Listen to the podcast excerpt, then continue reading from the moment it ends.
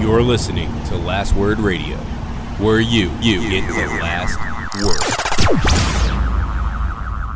Welcome back, everyone, to the Last Word podcast. We are on episode 10 now. My name is Jordan Daly. With me, as always, I have my co hosts Michael White and Stacy Collier. Say what's up, guys. Yo, what's up? What's going on, everybody? What's going on, everybody? Glad to be back for another episode. This week, we do have a guest. It's one of the writers from our department, Last Word on Sports. Um, you can visit us at lastwordonprobasketball.com. We have uh, writer Barkev Savazlian. He's our resident Toronto Raptors fan. Uh, Barkev, introduce yourself. Oh, you forgot uh, you forgot editor and LOS LWOS underscore Raptors Twitter manager. You forgot to leave There that out in there my go. introduction. There you go. My bad. Can't leave out that whole portfolio. That's on me. no, thank you for having me. It's great to be here. Anytime. I know you've been trying to get on for a while, so we're glad to be able to work it out for once. Um, so, just so we can get our listeners to know a little bit more about you, uh, let's start you off. What's your favorite team? I gotta rep the Toronto Raptors. You, Toronto f- you Raptors. from Toronto? I'm from a city like about an hour away outside of Toronto called Hamilton. Have you been able to go to Jurassic Park at all for uh, these games? Not for these games. You see, the player, the t- the fans are a little like really amped up. So like the lines start at a ridiculous time, and I can't make it out there. How does. Jurassic Park work? Is it like a closed thing that you got to wait in line to get to, or can anyone just go and fill it up? Well, they've expanded it this year for this finals. I don't think they were anticipating how many people would definitely show out. When I went, they just had the one section that is like most prominently shown on camera, which is like directly outside of the arena's main entrance, where they have like the giant screen set up. Seats about like there's about like a space for like like 250 people. So, how big is the expansion? The expansion, oh, it scales all the way down the street. Like so, it's it's called Maple Leaf Square. So it's like this area where it's uh, kind of filters towards the uh, the arena. The street kind of has like a roundabout, then it goes kind of back down. They've expanded it in the ways that I don't know the numbers, but it looks like over thousands of people can fit there. Wow. Yeah. That that would be a crazy environment to go to. I'd love to watch a game. Uh, unfortunately, Oh, yeah, my it's a great Celtics don't do anything like that. But uh, you know, I got I got the Bruins going on right now. We got that for me. Yeah, I'm probably the only uh, Canadian that doesn't really care for hockey very much. Yeah, I mean Boston's a Boston's a hockey town at heart. It's been nuts. We had the uh, the cowboy guy. What's his name? Uh, horses in the back. I don't know. Whatever his name is. He literally Nas came- X. Yeah, yeah, yeah. They did like a game one like hype up thing in Boston, and they had um, Lil Nas X and some country guy, and Lil Nas X literally came on stage. He was like the big act of the night. Performed that one song and then walked off. It was it was awesome. Sidetrack, whatever. Um, who is your favorite player? It can be on the Raptors, off the Raptors, one of each. Doesn't matter. Just let us know. Well, currently it's Kawhi Leonard, obviously, and if he's listening to this, Kawhi, you're my favorite player, and I hope you stay. Um, all time though, I it has to be Kobe Bryant. Kobe Bryant is how I got into the into the sport. I mean, honestly, uh, my closest friends will tell you that like I'm actually a former Lakers fan. I used to support the team. That's how I really got introduced to the game of basketball. Was I was just captivated by the man, and he was uh you know fantastic to watch. Okay. So so let me ask you this: You say your current favorite player is Kawhi Leonard. Mhm. If he leaves you guys and goes to LA next season, is he still going to be your favorite player? you know he'll be one of my favorite players. He was one of my favorite players back in San Antonio. You know, cer- certain players that have a they have a way of letting their game do the talking, and you know I really took notice of Kawhi in the Spurs Heat finals. You know, like I think a lot of people did, and I didn't know really much anything about him, and then he's locking up LeBron and giving him fits, and you know the game really kind of speaks for itself. And I and I love a two way player. Yeah, you definitely gotta respect the way Kawhi plays his game. Like you mentioned, he, he lets his ability on the court speak for him. He's not gonna be like Draymond Green talking trash in the press conferences. He let leaves it all on the floor, and then you gotta respect that. It's very hard to find nowadays. Um, but moving on a little bit, what's your favorite moment in NBA history?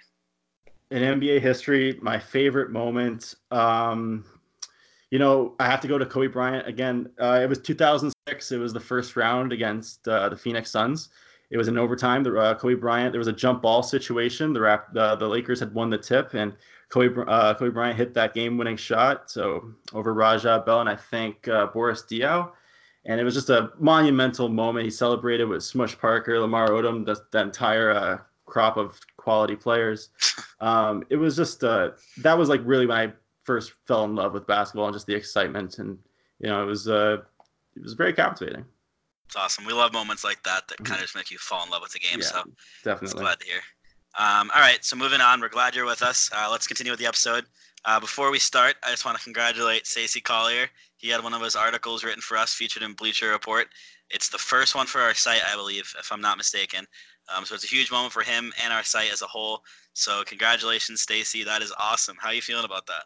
I, I can't describe it. Like it's one of those things where you work hard and you want it to happen, but you kind of think it, it won't happen, but it does. And I mean, it, it's just a wonderful feeling. So uh, I just want to thank LWOS for giving me the platform to write on, to use my analytical thinking, and I appreciate it. Awesome. We're glad to have you. You've, you've definitely put in the work. You've been with us for a while, so mm-hmm. uh, you definitely deserve that. Thank you. Anytime. All right, so let's get right into the episode. Michael, I feel bad. You've been quiet for this whole thing so far. Um, we're gonna get right back into the NBA Finals. Uh, last time we talked, uh, none, none of the games have been played yet, so now we have two games to talk about: Game One and Game Two. Uh, let's start with Game One. Obviously, the Toronto Raptors won. They took that 1-0 lead against the Golden State Warriors. Kind of showed that all right, they're here to play. They can be a real threat. So, so let's just get into that that conversation a little bit. Obviously, Pascal Siakam stood up he had a great game 32 points, shooting 14 on 17, eight rebounds, five assists, two blocks, and a steal. He definitely shined for that team. And uh, one of our writers that did the post game recap even wrote about that. Um, so you can definitely go read about that. But let's start with you, Barkev. Mm-hmm. How do you feel about your Toronto Raptors taking that 1 0 lead at the time? You know, I was very nervous because when they won the game, I was expecting the entire way Golden State to make that run in that fourth quarter in game one and you know it just it never happened even though i felt like the score kind of called for it. It was close within like 10 points kind of that whole way but you just kind of expected them to turn that switch on and it didn't happen. And you know I, after game one with the 1-0 lead I, I didn't feel secure with that because i was more nervous about how golden state was going to respond in game two. Even before game two today i was just i was just a wreck. I was just so nervous. I was more nervous this time than you know even game seven against philly uh, when you're facing a champion a champion that's been there for a long time you know they have a different kind of level of experience and they've got old tricks that can get them going. So I was very curious to see how they would go. Yeah, definitely. What about you, Michael? Let's get you talking. I was really impressed with Toronto in game one, um, especially from their role players. Like you said, Siakam had 32, Gasol had 20 points and seven rebounds. So even on a night where Kawhi Leonard struggled offensively, and that's credit to Golden State's defense, you had these guys that, you know, I picked Siakam to be my X factor for this series simply because when he scores, they're great. When he's being aggressive and actually taking shots and not just looking to pass it off to Kawhi, the Raptors tend to win more. But as we can see, well, we're not talking about game two, and when he's not on his game, things are a little bit different. But as far as going back to game one, it was definitely just a punch in the mouth from you know the underdog in the boxer fight. Golden State, you know, they swept Portland. They pretty much had an easy series with them. Raptors are coming off, you know, going against the number one seed in the East, so they came out and punched them in the mouth first. You know, up there in Toronto with Barkev, I'm sure everything was exciting. Uh, all the energy was flowing right. And even though their star player didn't come out and have a great offensive night, he played great on the defensive end. He he was causing turnovers just like everybody else. VanVleet was amazing off the bench. I think he had 15 or 17 points. So it was all just a collective effort by Toronto in game one, and that's how they were able to come out and win you brought up a good point. So Barkev, I want to kind of go back to you. Um, yeah. Obviously, this is the first time that Toronto's gone to the NBA Finals. What's the city like right now? It's it's tremendous. You know, you go along the main streets and there's some tremendous graffiti. Uh, you know, murals being done by like quality, like tremendously quality artists. You know, they had one of the Kawhi shot of uh, after Game Seven against the uh, Philadelphia 76ers when you know Kawhi had that hand stretched out, and now they've expanded that and have more about uh, the entire team is encompassed on the same mural. And they had uh, they had an interesting one uh, with Kawhi and a crown with the King in the North, and it was really well done. Uh, all the cities are really getting behind it. A lot of uh, the Instagram accounts uh, that are run of like bakeries or just businesses of any kind, they're always finding a way to find find a way to put the Toronto Raptors branding and get capitalize off of that. you, know, the, you know the eyeballs that are on it because it just seems the entire city and you know, even the neighboring cities around the whole, you know, greater Toronto area, they're just uh, they're all the way behind it. They even expanded Jurassic Park to, you know, cities like Mississauga. Um, even in Halifax, they extended it out. They showed it on the TSN broadcast. You know, it's it's not just Toronto, even though Toronto is like the main center of the excitement. It's really outstretched to the entire uh, country. That's crazy. That's something I wish I could see for sure. I definitely want to try to make my way up to Toronto eventually. Uh, Stacy, what were your thoughts on uh, Game One? Out the gate, I knew the Raptors was going to take Game One. Just looking, just looking and hearing about the atmosphere, the pregame stuff, Drake going crazy, Jurassic Park going wild. They brought out the alumni from the past. It, it was just all set up for the Raptors to take it. I was really impressed with Pascal Siakam. Not him scoring 32 points, but more so his efficiency. He was 14 or 17 from the floor. That's crazy for a player that young in his first NBA Finals game to be that efficient. And I'm I've been thoroughly impressed with Fred VanVleet. He probably deserves a max contract after this. Man, he, he's been going crazy. He's been going wild, shooting the ball lights out. But the number one thing that does it for me with the Raptors is their defense in game one. They bothered Golden State all night. Golden State did not go on that famous third quarter run they usually go on, and they was held to about 43% shooting the whole night. So I was thoroughly impressed with the Raptors in game one. Yeah, you, you definitely brought up a good point. Like Toronto's role players have definitely been standing out. Obviously, you expect Kawhi to perform the way he is, and maybe even better. But yeah, the role players definitely impressed me. Siakam, Fred Van VanVleet, you mentioned. Um, Fred VanVleet, the entire playoffs, really. Um, what was it? The the last series when he, he was dropping threes like there's no tomorrow. So so definitely a good job by the the role players. But uh, one thing about the Toronto Raptors now is I feel like you can't really talk about the Raptors anymore, especially when they're at home, without talking about Drake. And I mm. think everyone knows what I'm talking about here. Considered like the biggest bandwagon fan in the world. Like every picture he takes, he's in some new jersey, repping some new team from some different city. And, and he's kind of under fire now because he shows up at game one, this cocky guy wearing a Dell Curry Toronto Raptors jersey, obviously the father of Steph Curry, with Golden State Warriors tattoos. He has, I believe, Kevin Durant and Steph Curry's tattoo on on his forearm. Obviously, had a band that covered it up. And, and you know, he's just talking trash on the sidelines. And, you know, he kind of got some some backlash for the way he acted on the, the sidelines, going up to the coach, giving him shoulder rubs, and definitely getting way more involved than a fan should be. Um, and one of you guys brought up a point earlier before we started recording, even um, that you know no one else is going to do that. No one else is going to get away with that. If it's just a random fan doing all that stuff, he's going to get kicked out. So Drake's definitely getting a long leash with this. Um, you know, he even went up to Draymond Green, um, I believe it was during a timeout call or something, and screaming at him that he's trash you know, you, you just can't be doing that. So, so that whole Drake beef with the Warriors is it's been it's been a wild ride. What are your thoughts on that, Michael? Uh, well, I mean, look, when you come to Toronto, understand you are in the presence of the sixth god, Drake. I mean, he's. I was talking to one of my friends earlier, and I was like, uh, it was right before the game tonight, and he was like, waving at all the kids who were dancing and stuff before. I was like, he's Toronto's Obama. Everybody likes him. He comes out, he just waves his hands, and it's all good. Look, it's Drake, man. I, I don't have any problems with it.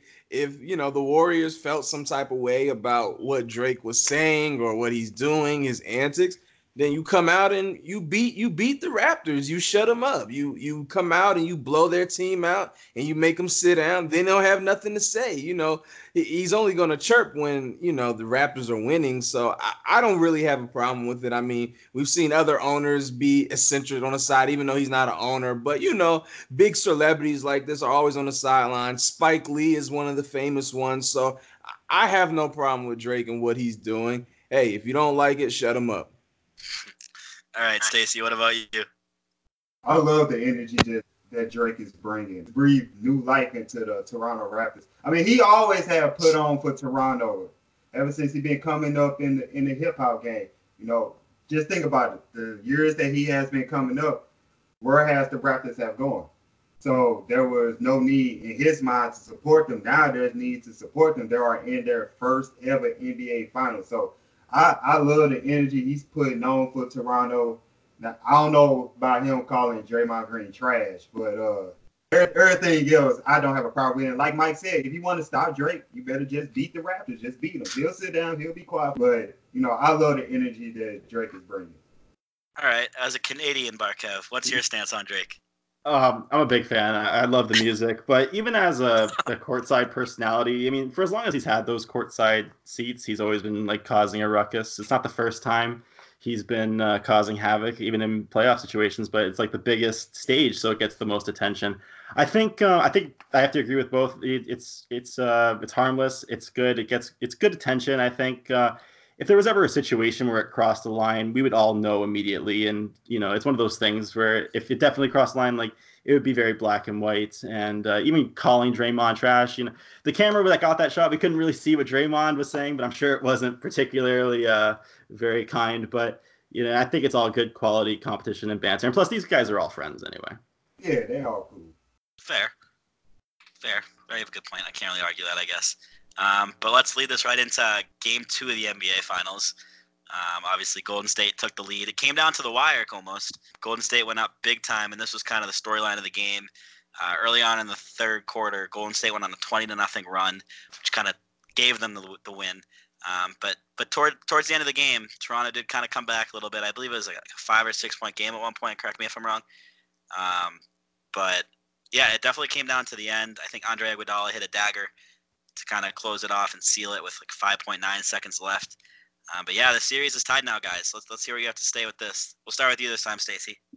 That third quarter by the Golden State Warriors really put them over the top. I think the problem was one, the Raptors they tried to push the ball against the Golden State Warriors, and you really can't do that because they're gonna tire you out. They run up and down the court all game long, and you you cannot run with them. It's almost impossible to run with them. And then two, the players that were prominent, that played a prominent role in game one, didn't have a great game two.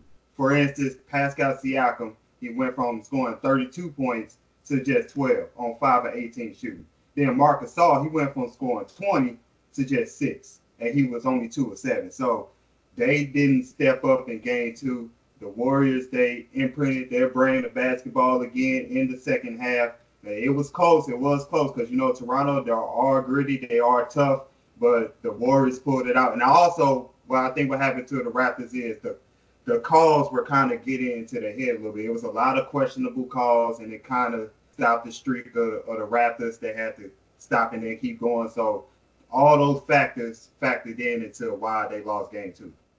Yeah, you definitely brought up a good point about Pascal Siakam. I was going to bring it up earlier, but it's just crazy to think how he kind of blew up in game one and then kind of came into game two and wasn't really that big of a factor. Um, what are your thoughts on that situation, uh, Barkev? It was just a tale of two halves. You know, in the first half, it seemed the Raptors were able to get in stride rather quickly and they were controlling the pace. They had really stifled uh, the Warriors' ability to kind of get out and transition and really kind of get some easy points on the board.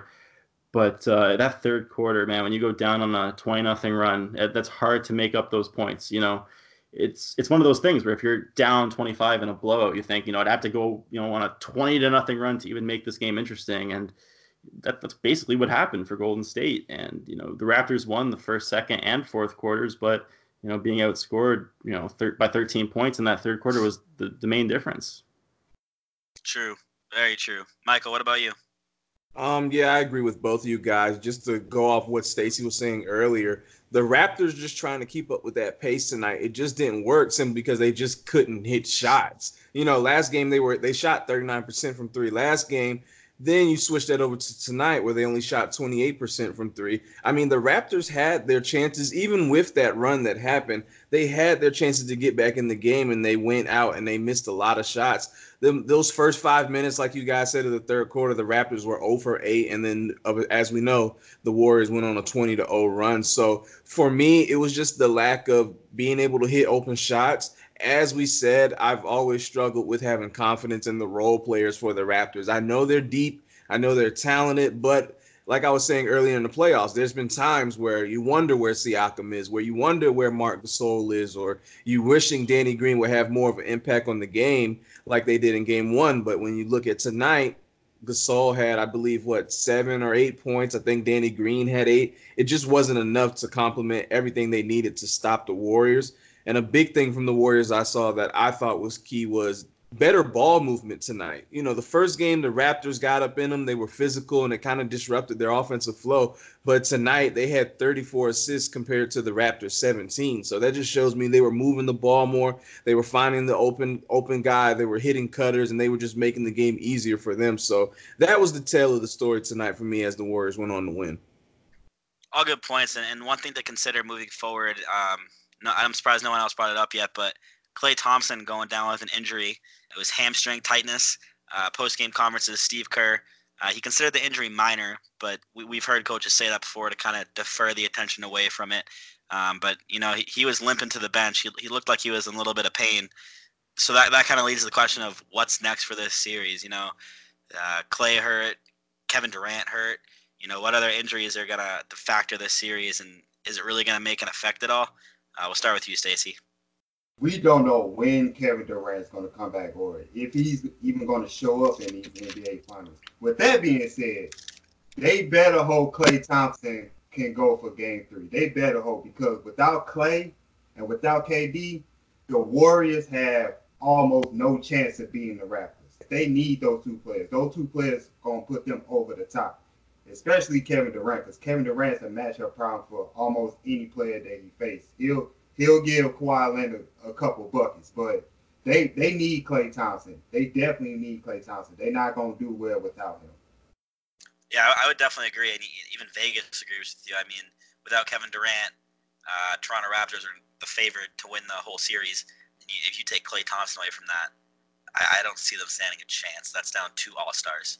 Um, I, I, don't even see how Golden State would compete after that. Um, but then again, I've said it before. I'll say it again. I will never again doubt the Golden State Warriors. So, so we'll see where that goes. Michael, what are your thoughts on it? Um, I agree. If they lose Klay Thompson, I mean, I picked the Raptors to win anyway. But if they lose Klay Thompson, they're going to be in a world of trouble. Like when, like tonight, when we saw him go out, they just switched to like a box-and-one and basically had somebody out there, uh, whether it be VanVleet or whoever on Curry and everybody else, just stacked the box and paid attention. I mean, it's gonna it's gonna be that simple and easier for the Raptors to guard the Warriors if they lose a Splash Brother. So I think it's very imperative that Klay Thompson comes back to play. And also, as far as Kevin Durant, like like you guys said, we don't know when he's coming back. We don't know how close he is to coming back. There was like a report he was limping onto the plane to Toronto. Now all of a sudden he's doing court work. So I, I just don't know where that's gonna be. So a lot is up in the air. Granted, Golden State did what they wanted to accomplish. They they stole one on the road here in Toronto, but Klay Thompson needs to play if these guys are going to win. I just don't see it happening without him on the court. Okay, Barkev, any input? Losing Klay for any extended amount of time would definitely be detrimental to the Warriors. Like what they want to do in the series, which I think is extended out to get to the point where Kevin Durant is hopefully expected to come back. What the report was, game three or game four is possible for him to come back. Uh, you know, like you said, we, we all don't know about what's going to happen with Kevin Durant and his injury. But with Klay Thompson, you, you can't really sacrifice even, you know, game three without him. The Raptors, you know, they have the depth at the position with Norman Powell, Danny Green, and, you know, Fred VanVleet's giving them quality minutes. That backcourt is going to be very stressed uh, for, you know, Steph Curry and I imagine Quinn Cook and Shaun Livingston shoulder that burden. And an injury I don't think we mentioned is Andre Iguodala took a very hard screen from Marcus Gasol during the game today. I thought maybe even could have possibly been concussed. It was a it was a nasty fall. He was took some time on the floor and and uh, Kevin Looney as well. It's pretty rough spot for Golden State at this point. Very true. They're the injury squad this year. That was the Celtics last year, so I'm just glad it's not us anymore.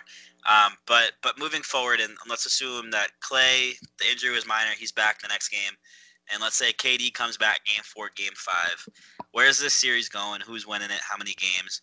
Uh, Barkev, since we haven't asked you this yet, we'll start with you. You know, it's there's so many factors, but I gotta stay with the Raptors. Any reason why? Do you have? You know, obviously my hometown bias, but um, you know, I just think that I think they have more to play for. I really do think. I think that uh, I think the Warriors at this point they had a lot of loose threads, and when they start getting pulled, and you know, hamstring injury is a loose thread that can be pulled, and you know, Kevin Durant, you know, we never know. And I just think uh, for them to unravel, it's very possible. Whereas the Raptors, I think they have a lot of players that are very hungry to get this first championship. Guys like Serge Ibaka, Marc Gasol, and even uh, a longtime Raptor Kyle Lowry. I just I would just give them the edge. I think they're going to be hungry. I think they're going to learn from this. They're going to learn from this game two loss uh, the same way I think they lost. Uh, they learned from the first two losses in the Milwaukee Eastern Conference Final Series you know, I, I, trust Nick Nurse and his ability to make adjustments. So I think the Raptors can win this out in six or you know even seven. Okay. All right, Michael. What about you? Yeah, I, I agree. I'm sticking with my pick, Raptors in seven. Um, there there was no way the Raptors thought they were going to sweep the Warriors. So at some point they had to lose.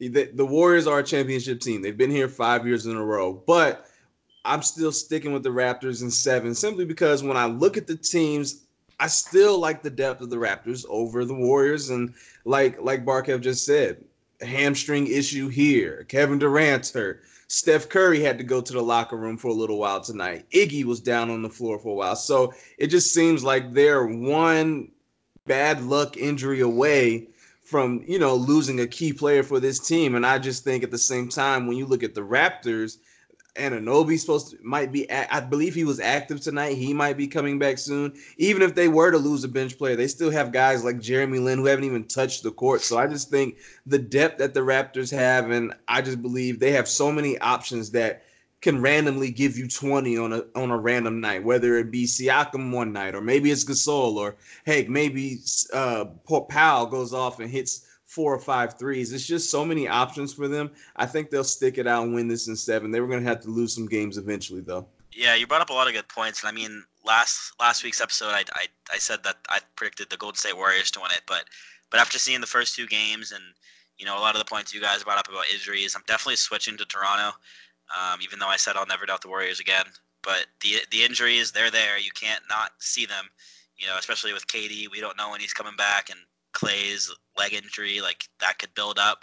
While on the other hand, Toronto, they're getting players back, like OG you mentioned, and they, they still have those guys in the bench like Jeremy Lin. And, and Jeremy Lin's not by any means a bad player. He's, he's proven himself that he can perform on the court. So so just the depth and another one, and one of you guys brought up mentality. Um, Toronto absolutely has more to play for.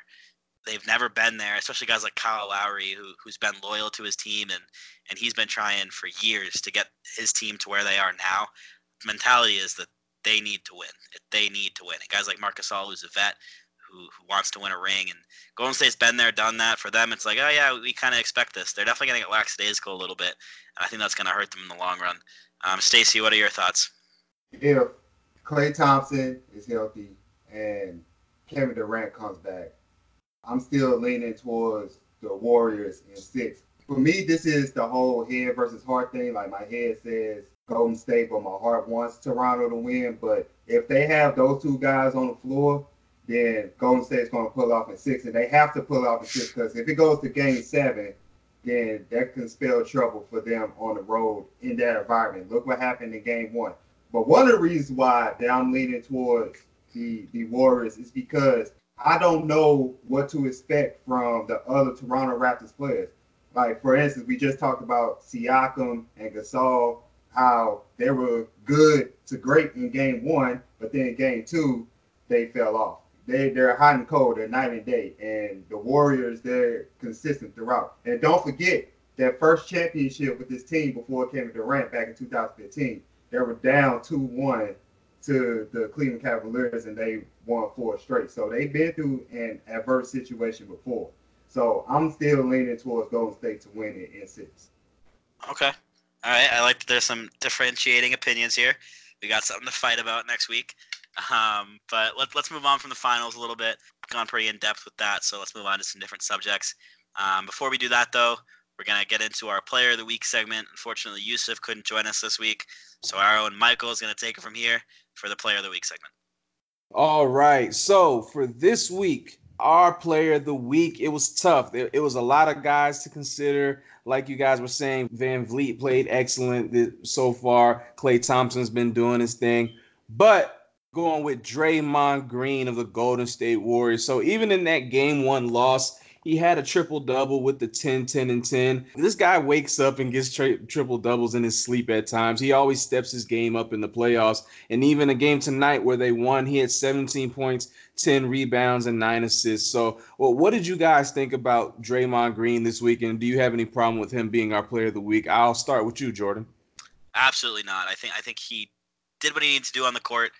Um, you know, he's a great two-way player. Obviously, defensively minded. It was tough. Obviously, I was thinking about Siakam, especially after his game one performance, but his lackluster playing game two just kind of excluded him from that list of player of the week.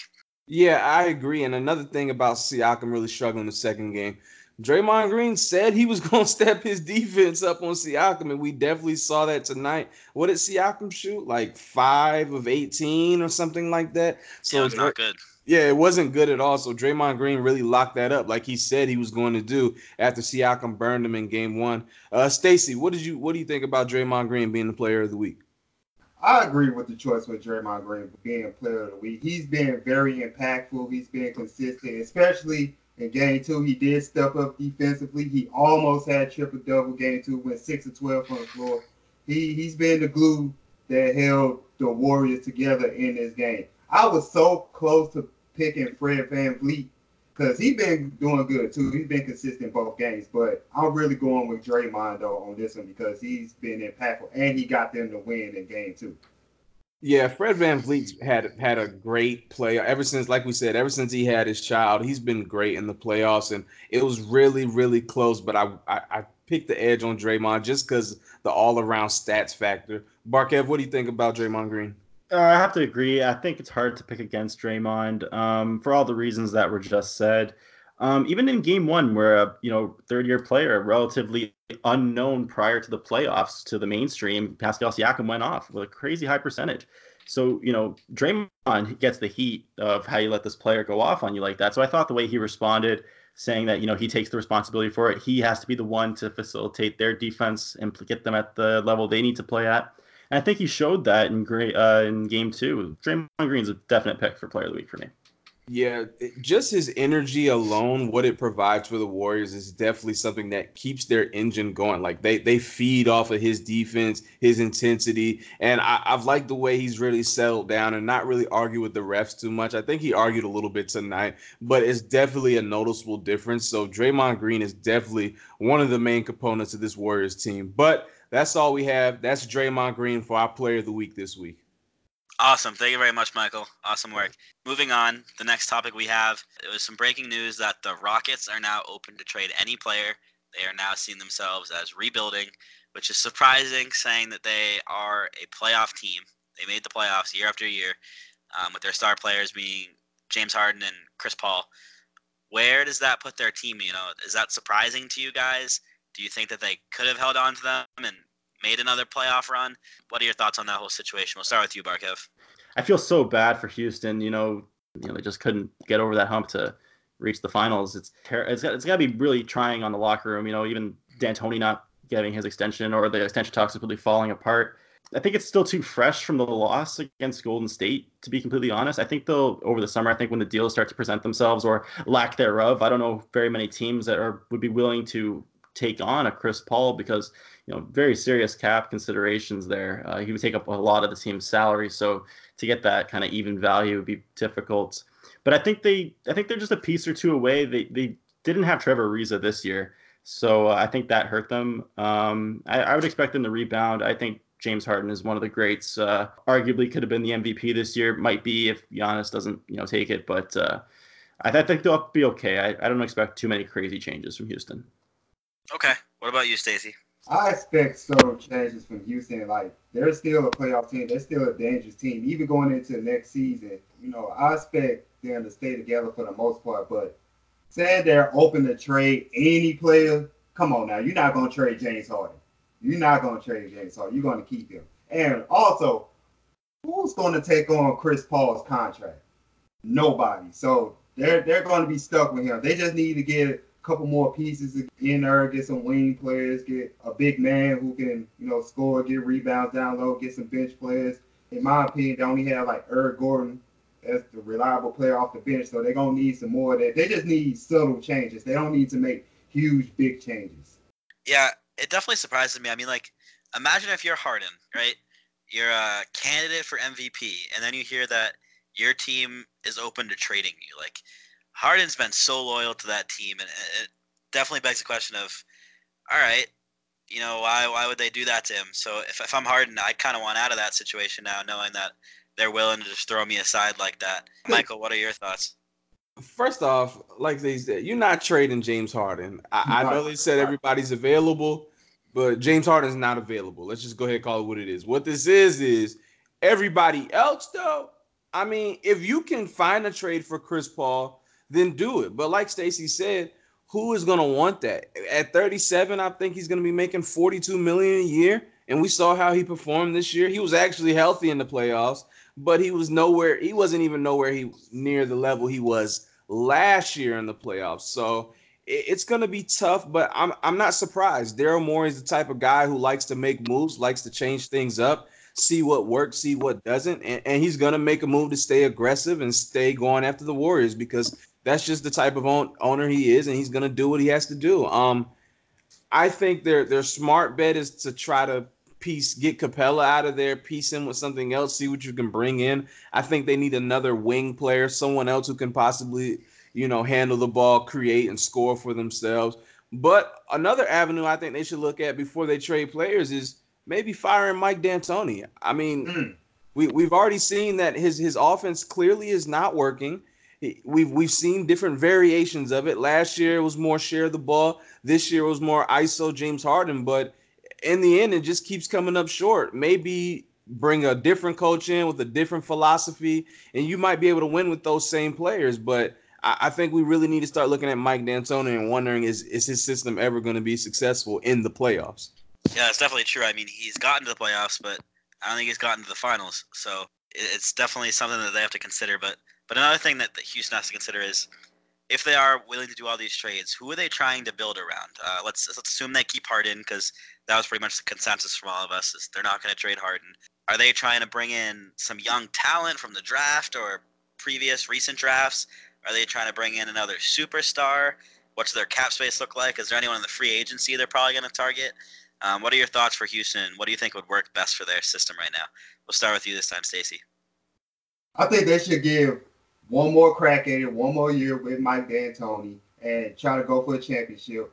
So with that being said, they need to bring in a, a star talent into their team, and then also find some young pieces, you know, to build for the future, just in case everything crumbles again.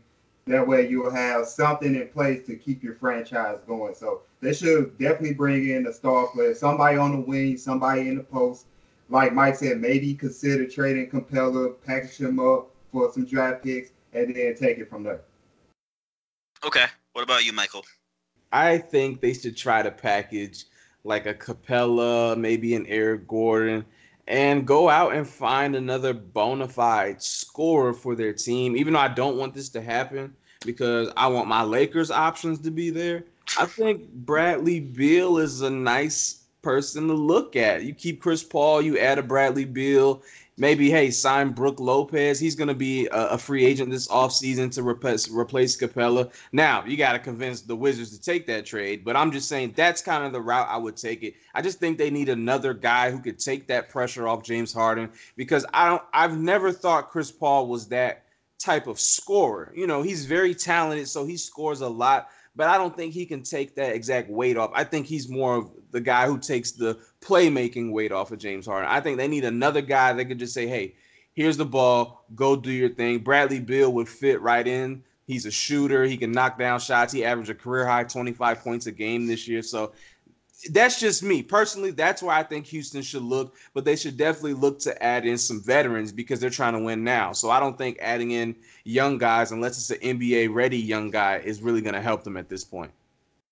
Fair, that's a good point. But like you mentioned that you wanted to target Bradley Beal, how would that fit in with James Harden on the court as well? Well, and that goes back to me saying maybe it's time to fire the coach and bring somebody in who can make these guys work together. Remember, people didn't think Chris Paul and James Harden were going to work last year, and they weren't playing that ISO style of ball last year. They were it was it was more balanced. They were sharing the ball. Uh, it was a lot more ball movement. Only this year, Harden switched to the ISO game because of the injuries early in the season, and they just kept it rolling because they kept winning. I think uh, James Harden is a high enough IQ player to know that I, I can't do this all year. I, I can't ISO all season long, then expect to come in the playoffs where the game is refereed different and do the same thing. It just doesn't work. He he looked the gas. As soon as KD went out and he had to chase Steph Curry all around that damn court, it was nothing. It was like he was he was done on offense. He was tired. He just didn't look the same. Like we want him to look like the MVP James Harden. So to me, when it comes to how's the fit going to happen, I think that starts with the coach. Who's going to come in and implement the right system? Okay, Barkev, what are your thoughts on Houston and the rebuilding and trade and different moving pieces. Well, with the free agency this year being as interesting as maybe since 2010 when LeBron first hit free agency and you know left for Miami and they had that whole thing. It's you know I think a lot of teams really are kind of in this wait and see approach to see what happens with Golden State because if Golden State loses DeMarcus Cousins and a Kevin Durant and you know who knows maybe even Klay Thompson somehow winds up in a different uniform. Houston's looking really good, I think, uh, even you know all things considered of what what happened this year. Um, you know, expanding on trades and free agents. Um, I was actually thinking of a different trade with the Wizards. I was thinking, you know, what about a Chris Paul for John Wall trade? You know, John Wall is coming off that injury. You know, Houston would be taking a chance there. Um, Washington could really build around Bradley Beal and Chris Paul being a floor leader, a playmaker could really kind of facilitate that. So, but I think it's all in a wait and see approach. Even with the firing of D'Antoni, I feel like he's going to be on the shortest leash ever. And if uh, Houston doesn't jump off to a great start, you could see them, you know, looking beyond Mike D'Antoni because I don't even know if Mike D'Antoni wants to be in that situation if he's not going to. I think contract talks with him and his extension completely just fell apart. Uh, he must have no bargaining power to kind of lean on with the fact that you know, didn't they fell short this year. So um, I, am comfortable with the pieces they have. Uh, you know, even Eric Gordon, I think, is very solid as positions. Austin Rivers gave them, you know, great minutes, and even a late season addition, uh, Kenneth Faried. I'd like to see what he could do uh, with a full season. I think he could have a really, uh, you know, resurgence to his career. But um, you know, it'll be interesting. That Chris Paul contract's a tough nut. Yeah, I'd agree. My, my look on it is if they could get rid of Chris Paul and his contract, and you know maybe some other high-paid players um, there, there is one free agent that I'm thinking of that I think would be a good fit in Houston. Kemba Walker. He is a proven player. Um, although he has said that he does plan on re-signing in Charlotte, but you know things change. You know this season he averaged almost 26 points a game, six assists, and four rebounds. You know he he's a good all-around player, and then I think that Houston could definitely benefit from that. But that's a huge what if. I mean, they'd have to get rid of players in the hopes that Kemba would sign with them. Um, but that's definitely something I think they, they should explore. Um, I, I, definitely think that Harden needs another guard to play with. And uh, Chris Paul, like one of you guys said, is aging. Um, and I don't think that Harden can do it all alone. So uh, definitely something to keep in mind moving forward. Mm-hmm. Um, but with that, let's move forward into some draft news. The draft is coming up. Draft lottery is all set. So we know the order of the picking. Um, we're going to hold off on kind of our mock draft and and some more analytical and fun things like that for future episodes after the finals. Um, but for now, I figured we can at least talk about some news going around some prospects in the draft. So we're going to first start off with Ja Morant, currently projected to go number two in the draft after Zion. Uh, it was announced by Adrian Wojnarowski that he's going to undergo minor knee surgery. Um, apparently, it's very minor, and he will be recovered 100% in three to four weeks. And the process is to remove a loose body that was found in his knee. Um, so so with that, you know, any any surgery can be considered major surgery. That that's just how the way it goes, especially with athletes. Surgery can completely change the way a player moves, um, pivots, adjusts, especially in the knee. That's such a pivotal position part of your body when you're playing a sport. Do you think this changes his draft stock? Do you think this may make anyone want to second guess, or do you think that you know NBA scouts they already knew about this? This is not really news to them. We'll start with you, Michael. For me, I have to look at it as a red flag, no matter how minor they say it is. Anytime you hear the word surgery with the word knee, with a young player who jumps out the gym like Ja Morant does, I, I I just believe that's never a good sign. So it's definitely a red flag for me personally. As far as his draft status, do I think he'll drop? No, I think when you have a guy like that who has superstar potential, I think he's worth the risk. But I, it would still raise my eyebrows a little bit because knee surgery at the age of 19 already, no matter how minor it is, it's still you getting cut open. It's still a surgery at the end of the day. So definitely still a red flag. I think he still ends up going to Memphis. Okay, Barkev, what about you? Yeah, uh, the same reasons. It's a, it's definitely a red flag. You know, you, you, you something you hate to see with a young player then developing like a knee problem because you know knee injuries they never really go away. You're going to be dealing with that in some form or another your whole career. Like look at a guy like Kawhi Leonard, right? but I think if it was any other team picking at number two, I think Memphis is really desperate for a superstar, and you know they needed someone to be homegrown talent. Um, they'll take a chance on him if he even like you know caused to sit out a whole year. I think Memphis would take that chance regardless because they need a star in in the te- in the te- territory really badly. Okay, Stacy, any different thoughts? I don't think it's a red flag. I do think it's a yellow flag. I think Ja Morant just taking uh, precautionary measures. He's just trying to store up something minor so that way it won't turn into anything major. This won't change his draft stock at all. I think he's still going to get picked number two regardless. Memphis, they really coveted him. They really need him. They need a future star to build around. Ja Morant is one of the three, in my opinion, guaranteed stars to come out this draft along with RJ Barrett and Zion Williamson. So it, it's it's something minor. It's just like I said, precautionary details to make sure that he can have a long career. Yeah, I'm definitely kind of on board with you guys. I think Ja Morant's now in the situation where he's high risk, high reward. Um, obviously, any kind of knee surgery can be re-injured. That that's just how it happens. Um, so it's definitely something to be scared of. And Michael, you mentioned it. It's definitely it, it sucks to see any young prospect like him. Um, so I'm, I'm gonna hope for the best for them and hope that it doesn't affect his career in the long run. And I hope he has a successful career wherever he lands. Um, but no, I don't, I don't see it changing his draft stock. I think he'll stay at two. Um, but also talking about one of the prospects we were just talking about, R.J. Barrett, and also funny enough, talking about the Memphis Grizzlies, he refused to work out for the Memphis Grizzlies. So even if the Memphis Grizzlies didn't want Ja Morant, R.J. Barrett doesn't want to go there. So they're kind of leaving them with no option. What are your thoughts on that, Michael? Well, he's already getting into NBA shape. he's already trying to dictate where he's gonna go, what he's gonna do, what he isn't gonna do. Hey, look, if they don't, if these players sit out your workout, they don't want to play for you. That's just it. You're not going to draft them. Players have a lot more power these days. They can control where they're going to go simply by not working out for somebody. I think uh, the 2017 draft, uh, Boston was was considering drafting Lonzo Ball, and he didn't work out for any team but the Lakers. So it's just it's just is what it is with these players these days. They have a lot more control, and I don't blame RJ Barrett. I mean, no no disrespect to anybody from Memphis listening, but if I had my choice of you know playing for New York or one of these big markets or Memphis Memphis would definitely be down the list towards the bottom. So hey, it mm-hmm. is what it is. RJ Barrett's trying to get in a big market. Yeah, you brought up a good point with Lonzo Ball. It's kind of funny with the Celtics too. Is I remember after the, the trade happened, we gave up the first overall pick. Everyone's like, "Oh, the next best guy in that is going to be Josh Jackson. We want Josh Jackson."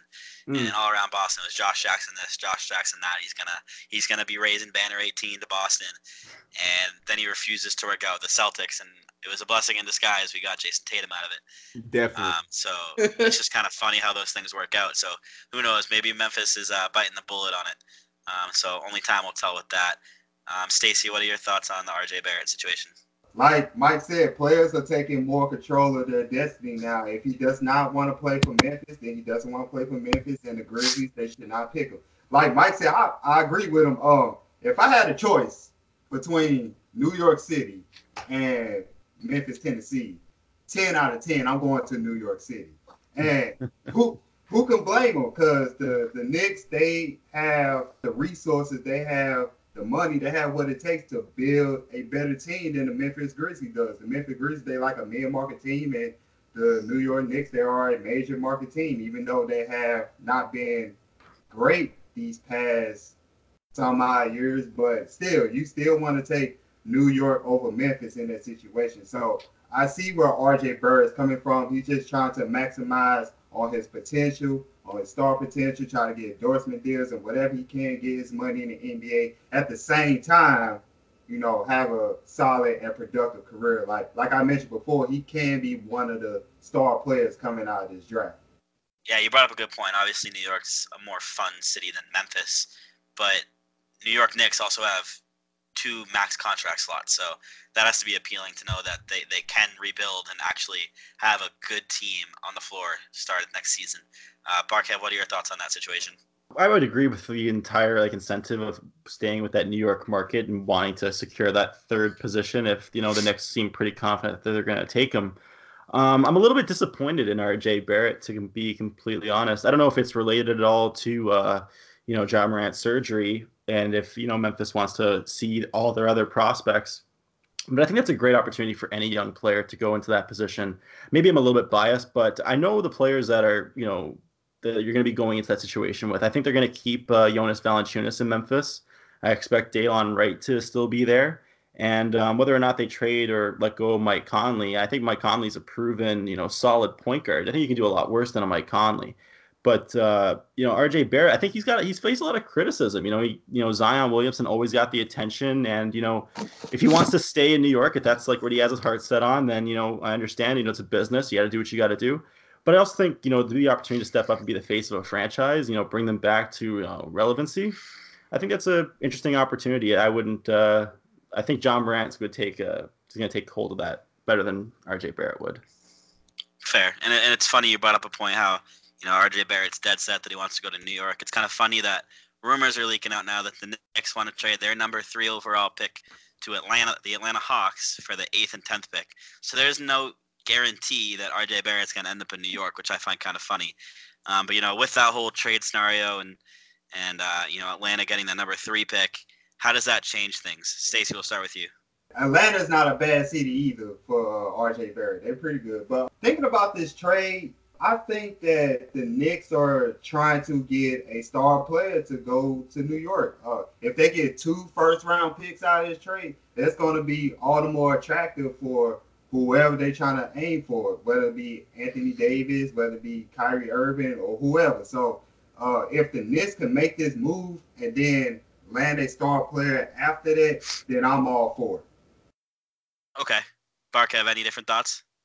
Uh, no, I think that's, you know, it, basically sums it up right there. It, it would be an interesting trade, I think, for Atlanta's perspective. I think a Trae Young, RJ Barrett, if they you know so choose to go with RJ Barrett, would be quite interesting backcourt, especially pairing with uh, John Collins, who's a fantastic player. I think that's a great trade for Atlanta. I think both teams really win in that trade.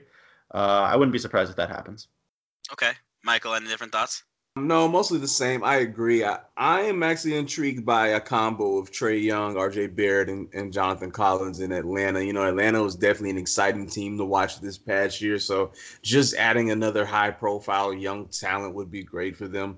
Um, as far as the Knicks, who would be moving down in that situation, uh, like Stacy said, they're, they're gearing up to try to get a star. And if they end up not getting a star, I guess they'll pick some lower level talent down down the totem pole a little bit. I mean, there's still some some some guys I think that are getting a little overlooked in the draft that could contribute. You know, there's a Cam Reddish who's predicted to be around that area. Um, there's a Jaxson Hayes. It, it's it's a lot of people around there and a lot of things that they're doing, but they're definitely trying to stockpile those picks and see what they do, see what they can do to go from trashy to classy. They're trying to be a championship contender next year. So they're going to do whatever they can to stockpile those picks up. So, hey, I think it would be a good trade for both sides. Yeah, if, if Atlanta could secure that number three pick, that's definitely going to make them an interesting team for sure with all the young talent they have, obviously led by Trae Young. It's definitely something to watch for. And, and you know, Knicks getting eight and 10, there's still going to be some good prospects down there. You know, kind of looking at the potential picks right now, um, it's kind of headlined by the Cam Reddish, Nassir Little area, Jaxson Hayes, as you'd mentioned. So there's definitely some good prospects that are still going to be left down at the 8 and 10 spot. Um, so that's definitely a good trade for both, I think, um, as you all have mentioned. But moving on from the draft news, we're going to move to our next segment, the hot take segment. Uh, our usual guy, Ben, is not here this week either. He's studying for finals. So, Ben, good luck with your finals. Go get A's. School is important. Um, so, with that said, we're going to have Michael take over again and run that hot take segment. All right, so let's get into our hot takes of the week. I got two big ones for you guys. But first, let's start with the hot take of the night from the truth, Paul Pierce, even though he doesn't always seem to be telling the truth. So tonight, after the Warriors game two win, Paul Pierce said that the Raptors' confidence is fractured after this loss and they're in big trouble going forward in the series. So I'll ask you guys, eh, does Paul Pierce have a point or is this a hot take? Uh, let's start with Barkev, since you're a Raptor native. Let's go. I don't trust anything Paul Pierce says regarding Toronto basketball. He's not a fan. I think he generally gets a kick out of uh, trolling the Toronto Raptors fan base online because they'll they'll be quick to let him know. Believe me. Um, I think he's I think he's speaking just trying to be a trendy because they didn't make any shots in that second half. There was like a lid on the rim for the Raptors. So right. I mean, it's hard to dispute the fact their confidence wasn't shaken because they had some you know pretty wide open looks. So I'm not gonna you know disagree with Paul Pierce. Uh, if he's not already in the Hall of Fame, he's definitely a, gonna be in it. He's a Hall of Famer. He knows what he's talking about. But uh, I think he's just you know prodding the Raptors fans a little bit with that.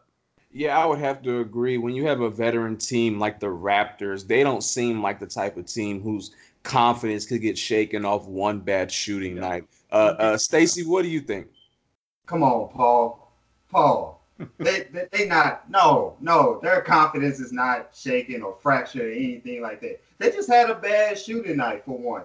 They couldn't find a bucket in the second half. And then number two, they try to play more up tempo. They try to play a little bit more of the Warrior style, and that didn't work for them. So they're going to adjust, recalibrate, and then they're going to be better in game three. This Raptors team is very tough. They've been a great defensive team all year. They got one of the toughest players in the league leading them in Kawhi Leonard. And then Fred VanVleet to follow that, they're going to be fine. They're going to be fine going forward. They can still win. They they have a great shot of beating the Golden State Warriors. Yeah, I would have to agree. Like I like I said again, one game, one bad shooting night doesn't define a team. Hey, Barkev, what were you saying earlier? Yeah, it's for me. It you know to lose their confidence last year when the Raptors you know lost that game one to the Cavs when they couldn't make that tip in. That's a, that's how you lose confidence, I think. But this team, like you know, previous was said, you know, Marc Gasol, Kawhi Leonard, Danny Green, those guys don't lose confidence. Right. I I, I agree. Those are all veterans. Go ahead, Stacy. Yeah, they they're built different this year. They're built different. And Kawhi Leonard is that reason why they're going to have that confidence. Right. And and another thing as far as the Raptors being different, look, Kawhi Leonard, DeMar DeRozan, superstar compared to star, it's it's a whole different there's levels to this. It's a mm-hmm. whole different class. Uh J- Jordan, what do you think about his hot take? Paul, my guy, thank you for my banner in 2008. I really appreciate it. but why is everything coming out of your mouth lately turning into a hot take? You are turning into the next Stephen A. Smith. What are you talking about? The Raptors went down 0-2 to the Milwaukee Bucks and then won the next four. Mm. What's saying they're not going to do the same here? Next, win the next three and then win. Like, come on, Paul. They only lost by a couple points. I, I really don't know what he was talking about here. Um, you know, I hate disagreeing with the truth, but lately he's becoming the false. Um, yeah, I don't really know what else to say besides that. Yeah, it, it just doesn't make much sense when you look at a team that's faced adversity in the playoffs like the Raptors have already did. You know, losing to Philly big like they did early, and I think they lost game one to Orlando, and then like mm-hmm. you just said, winning four in a row against the Bucks. It's really just hard to believe a team could lose confidence after one game, especially seeing is when they look across the court, they see guys like Steph Curry hurt, uh, Klay Thompson's going out hurt, Looney's out hurt, Iggy's limping around you guys couldn't hit a shot tonight, end up ultimately having a chance to win off a steal. You missed the steal, he makes a three. You know, the game was a lot closer than, you know, people would make it seem. So, yeah, Paul Pierce on that, I, have no clue what he's going through. But hey, you, you can't tell the truth all the time. but let's let's move on to our next hot take that we got. So Rick Bucher from Fox, he reported that Kyrie Irving has narrowed his choices down for free agency, fellas. Are you ready for the Brooklyn Nets and the Los Angeles Lakers? So, what do you guys think about that? Do you think his list choice is really down to those two teams? Do you think anybody's still left in it? Let's start with you, Stacy. I think it's a couple teams that they're going to be in it. I think the Knicks they are a player in this, and I think him returning to Boston is another option. But uh, these two choices are not surprising if I had to make a choice between the two, I would say he should go to Brooklyn more than the Los Angeles Lakers because I mean, what you did all that for in Cleveland to get out of there to run your own team just to go back and play with LeBron. I mean, come on now. You can't do that to yourself. And I think that he would definitely be a focal point with the Brooklyn Nets. And the Brooklyn Nets, they all they are on the rise. They are on the rise. A lot of eyes are on them for next season. So these two are one and two, or one A and one B, if you will. So I would choose Brooklyn in this situation who you're going to go to. But you know, I'm not surprised at all. Yeah, I would have to agree with you that you know, they're Boston and New York. I think they're still in the running. New York simply because of the market and who it is, and you know, Kyrie's close from the area, so I think they're still in the running.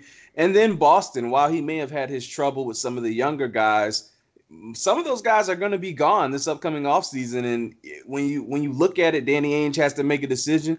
Would you rather have Kyrie Irving or Terry Rozier? I think that's pretty cut, clean, and dry. So yeah, I would have to agree with you that those other two teams are still in the running. What about you, Jordan? All right, I'm gonna try to remain calm here and, and not vent and scream and yell. Um, I think it's down to, as you said, the Brooklyn Nets, the Lakers. I'd also throw the Knicks in there. Um, I would say the Celtics, but not the way you'd think. I think if he signs with the Celtics, it's going to be a sign and trade because um, we can offer him that super max deal. Ideally, I'd love to see a sign and trade to Brooklyn. Maybe we could get D'Lo and send Irving over there. Um, I think that would work out for both sides. But um, in in Boston, Irving's been more trouble than he's worth. You know, we went farther without him. Obviously, there's no doubt that he is the most talented player on the team, but uh, he he didn't fit in with Brad Stevens' system.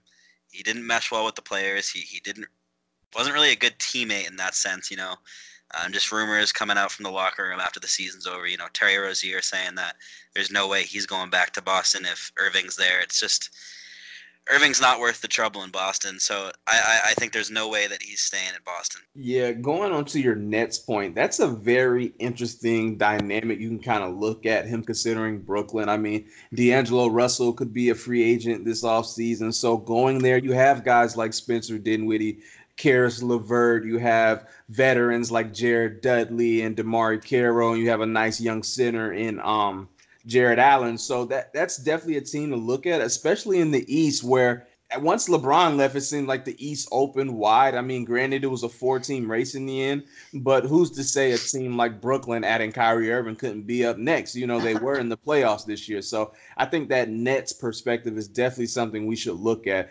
Barkev, what do you think about this?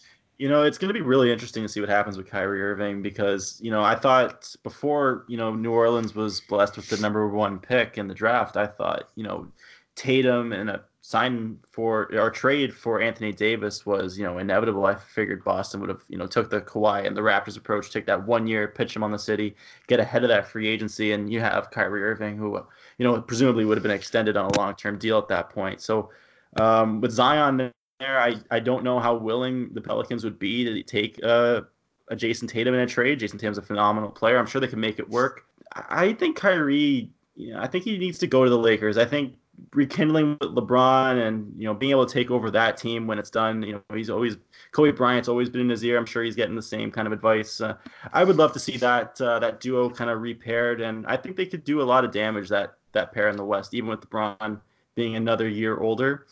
But uh, in between Brooklyn and the Lakers, I would hope the Lakers because I don't see him kind of coexisting with D'Angelo Russell. I, would D'Angelo Russell be kind of moved to the two guard, or would you know is this not with him in consideration on the team? Uh, it's it's it's going to be interesting to see where he goes. He's a difference maker. I think he's probably one of the most talented players in the NBA. I think like pound for pound, when you look at all of his skills, top to bottom, he's got the clutch factor. He can put the ball anywhere. He can shoot from anywhere. I love to see him back in with the Lakers, not back with Lakers, but back with LeBron. Yeah. Um, anybody who thinks a free agent is coming to LA is cool with me, so I appreciate that. Uh, you know, Kyrie being in LA back with LeBron, as a Laker fan, I would say I'm not totally against it. It's not my first choice, but if you look at it, how he would fit, maybe you could move him off ball Lonzo Ball's your primary point guard. He can take on the best defense. He could play. He could take on the best defensive assignments. Kyrie can be just more of a scorer for that team. Then you also have LeBron. The thing about that that kind of that I kind of question though is how much does Kyrie really care about what people say? I mean, he could say he doesn't, but how much? Because going back to LeBron, ah, no matter what you say, like ah, I just seen the light. I realized he was right it just looks bad. It looks like you're just crawling back to Big Brother Bron, you know, after you couldn't get it done with your own team. So that's going to be something eternally that he's going to have to figure out within himself. But I think ultimately that could keep him from going to LA. What do you think about that? I got, I got two things to say. Uh, first off, uh, the man definitely doesn't care what anyone thinks. He went out and publicly said that he thinks the Earth is flat. So let's get that out of the way. He doesn't give two craps what anyone else thinks. Um, and you know, back to something that Barkev said, um, real quick, you know, about the Jayson Tatum and the Anthony Davis thing. Um, I do have some sources that have said that the Celtics have already moved on from Kyrie, and now they're focusing on rebuilding around Tatum and Brown. Um, so I honestly don't see Anthony Davis in Boston next year. Um, I know this is kind of off topic from Kyrie, but um, yeah, my, my sources are saying that they're looking for trades to build around Tatum and Brown. So as far as let's just dive into that just for a second, building around Tatum and Brown, not going after Anthony Davis. Do you think that's the right move, being a Boston fan? Um, I would be okay with it. You know, obviously Davis is a great player. Um, you know, I, I think Tatum and Brown have a really high ceiling, and I think they've kind of been clouded by you know sharing the court with um, just highly skilled players, especially like Kyrie. And you know, I, I think there are some moves to be made. You know, they have Smart locked up for the next four years or three years now, and he's obviously a high quality player. Whether you either hate him or love him, but but you know he, he he's clutch. He can perform on the court. Um, you know, if they could get rid of Hayward, Horford would take a a team friendly deal. They they could free up some cap space, uh, possibly make a splash in the free agency, especially when they're getting rid of Kyrie. Um, you know, they, they have draft picks for days, so they could try to use those as a trade bait as well, or draft another young talent prospect. Um, you know, you know, there's no need to blow up the team for Anthony Davis at the moment. I, I don't see it. Yeah, I, I, think I would agree with you. And when you have someone like Danny Ainge at the forefront of your your team, he's gonna do whatever he thinks is the smartest option. That and, man is a wizard. Yeah, and, and, and the best option. So whether that be building around Tatum and Brown or trading for more picks and going from there, I think this offseason for Boston, we're, we're, we're going to see a lot happen and a lot can change in just one offseason. So I'll be eager to see what happens from there. But that ends my hot take segment, guys. Thanks. Awesome. Thank you very much, Mike. We hope to see you back next week, Ben. Um, but moving on to the, the last quick thing of the episode, we thought we'd end it off on a fun way. I got this idea from a friend. Uh, we're going to talk about the Mount Rushmore of the NBA. So, with that, we're going to think of the NBA we pick four people that would be on the Mount Rushmore of the NBA. So we'll go through, just say all your four and give reasons why, and then at the end we can kind of debate, discuss, see similarities, differences. Uh, but we'll start with you, Stacy. All right, the four players that I picked for my Mount Rushmore for all time. The reason why I picked these four is because these were all the players today derived their game from. This is who they got their game from. These are the players who were key in implementing what's going on throughout the history of the NBA. So here's my four. Number one, of course, got to have Michael Jordan. Michael Jordan, number one. Perhaps the greatest player to ever play in the NBA and probably will hold on to that number one spot. And number two, I have Kareem Abdul-Jabbar. Define the way the center position is played, that patented skyhook, his longevity in the NBA champion. Had to pick Kareem Abdul-Jabbar. Number three, he defined the way point guards play in the NBA. Mr. Showtime, Magic Johnson. Magic Johnson. I had to pick him for number three. And then number four, this guy is like one of the fathers of the NBA. He had the trophy named after him. Won a bunch of championships with the Celtics. Mr. Bill Russell. Mr. Bill Russell. the only player that gave Wilt Chamberlain nightmares. So those are my four right there. Okay. Michael, let's see what you have to say. All right, so I had made a list, but it just seemed too cliche. It just seemed too like, okay, I knew he was gonna pick him. So here is my Mount Rushmore. It's a little bit different. Don't you guys argue with me? All right, here it goes. I got Kobe Bryant on no, my Mount Rushmore. No, arguments there. No, no arguments for me. No, no. Oh my God. Eight. You can put number eight. You can put number twenty-four. I don't care which one you want. Make sure he's on that statue. Make sure you got the Kobe fade on it though, the, with oh, the fro. Man. I want the fro. So give me number eight. Next, I got Michael Jordan. Yes, Kobe learned from him, but I don't care. Michael Jordan, you know, well renowned, one of the best player of all time. So I got Jordan on there. Next, I got Mr. Steph Curry. Mm. changed the Whoa. game with the wow. three point shot. Whoa. He's he's he practically eliminated centers from the game. If you can't get out there and guard, you can't play because of Steph Curry. Remember, this used to be a center league. Now it is a guards league. No matter what, Steph Curry changed the game. And my last guy, you weren't even gonna guess this. Hey man, I'm from Hampton, Virginia, Newport News. Allen Iverson is going on my Mount Rushmore of oh, NBA players of all time. Changed the game, the style, the swag, the cornrows, the clothes. That's my Mount Rushmore. Don't argue with me. oh man. Oh man, there's so many things I want to say. All right, I'm gonna add Marcus Smart to my Mount Rushmore. Hang on, just kidding. Do it. Um, all right, moving on though. Barkev, who do you have in your Mount Rushmore? Oh man, I have a slightly less provocative list, but I do enjoy. I, th- I think you have Kobe on it for both eight and twenty-four. Just two of the spaces for Kobe. No, I'm totally kidding. Exactly. Um, no, uh, the first spot I think would have to be Michael Jordan. You know what he did for the brand of basketball. You know, just getting people excited. You know, really taking that torch from you know Larry Bird and Magic Johnson. Um, my next spot would be Kareem Abdul-Jabbar. The man's won literally every basketball accolade you could think of.